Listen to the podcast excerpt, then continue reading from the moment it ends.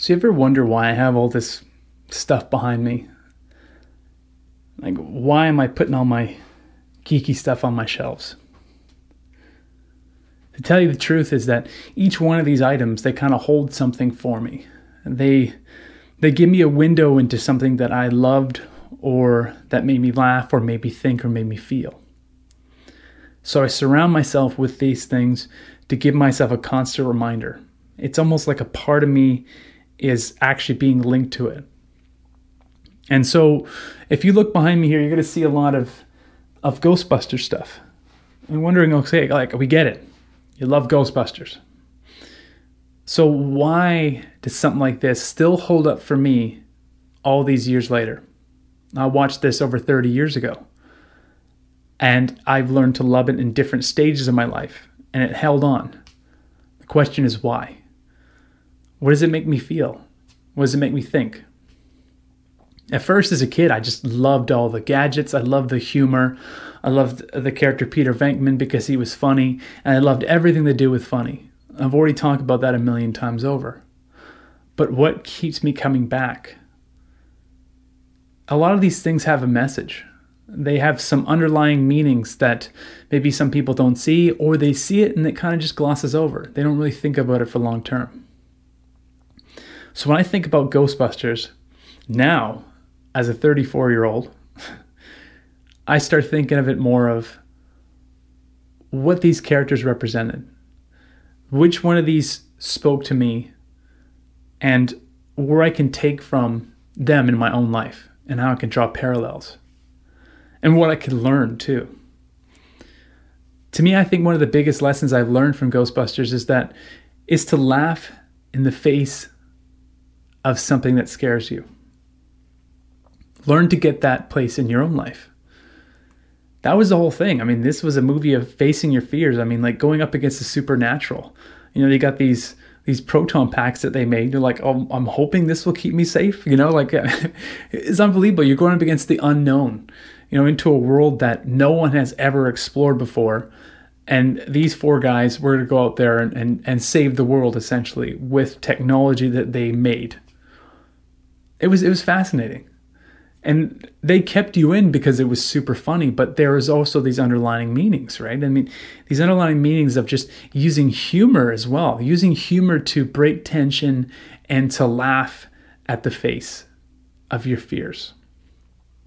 It was even in the song. I ain't afraid of no ghost. You know like so as I've gotten older, I, I start looking back at it and I still love it just the same as I did as a kid, but I get to look at it from such a, such a different perspective and how this kind of thing can be passed on to different generations. So that's just one example of the things on my shelf as Ghostbusters that spoke to me because of the humor element. You know, I, I loved the character Peter, and he was the one that spoke to me the most. Is, is every room he entered, he had this power to to make people laugh or sometimes make people hate him. you know, he was he's the ultimate troll, you know, like a lot of things would he wouldn't take serious. And that's something I'm trying to work on myself is like to lighten it up, be a little bit more like Peter in that way of like let's just not take things so serious. Not everything has to be so so serious, you know, and and and so when I look at him and I I kind of want to embody some of that energy myself so when I'm stressed out or I'm thinking about things too much, I'm kind of in my own head, you know, and, and, and the real me doesn't come out because he's kind of too scared to come out. And that's the whole point is to take some of these characters from the movies and the TV shows that we love and and take the good things. You can leave the bad, but I'm I'm choosing to take the good things. So when I put these things up, it's kind of like a little reminder, you know, of what this thing made me feel and what I should be trying to embody or take from. And so what else I got up here? I got some comedy stuff too. I got Dave Chappelle, who is he's a comedic legend. You know, he's an inspiration for me as well. Uh, he he just speaks on so many different levels, like unbelievable. His career has developed into so much magical things that we still get to see to this day. He speaks out for black rights and for rights in general you know he uses humor his platform is so perfect is to kind of kind of swoop in make you laugh and also make you think You know, and that that's another inspiration for me. I get look at that and it speaks to me as well. It speaks in volumes. You know. And so what else do I got on here? I got a little bit of um I got some more things when it comes to humor and why I love podcasts and and so these are the guys that were from one of my favorite podcasts put this out. It's it's an actual little album that they made into a cassette of one of their podcasts. And that's another thing that inspires me is they they started from just speaking into microphones and making each other laugh. You know, and and and it spoke to me because it was something just so independent. It was like we didn't need any sponsorship, we didn't need anything. All we had was microphones and conversation. And so those guys inspired me as well. So I like to surround myself with things that inspire me. Some people like art on their walls, some people like different things, but for me, this is what speaks to me. And so, yeah, you may think, oh, I'm a geek or whatever, but understand is that a lot of these people are doing that in an expression of themselves.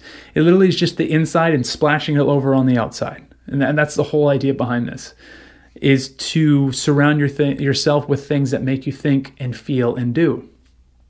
And so there's a lot of character traits that maybe that are inside of us that we don't develop or we don't think that we can develop. And that's not true. We can grow. We can learn from the things around us.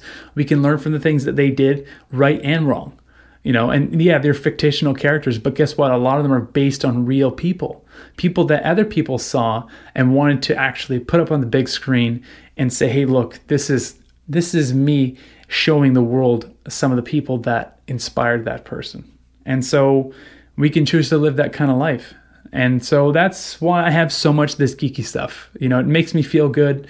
Um, it, it brings me peace at times when I can just look around and give myself a good little reminder. It's like, oh, okay, that's why I have that on the wall. So over the course of this show, I'm probably going to bring up Ghostbusters more. You know, probably bring up some geeky stuff that I enjoy about it and and why I do and and what gets me excited about new products that come out and there's obviously a new movie coming out soon too, and it got delayed by COVID, unfortunately. But that's going to be exciting, and it should be coming out next year. I'm hoping. I mean, I don't know when I'm going to be able to go into a theater comfortably, but even if that's not the case, I'll, I'll, I'll be willing to watch it at home. I mean, it won't be the same, but it's something. It's just at least getting more content. Um, so I'm really excited about that. So, what are you guys excited about? What do you put on your walls? You just had some weird quote from IKEA. I know no judgment here. Trust me. I'm like, there's a whole bunch of those just random generic posters and stuff that people put up because it looks nice. But but ask yourself, look, walk around your own house, look on your walls, and say, hey, you know what? What makes me think, feel, and do? Right. So this is what this one's been about. Uh, hope you guys have a good week.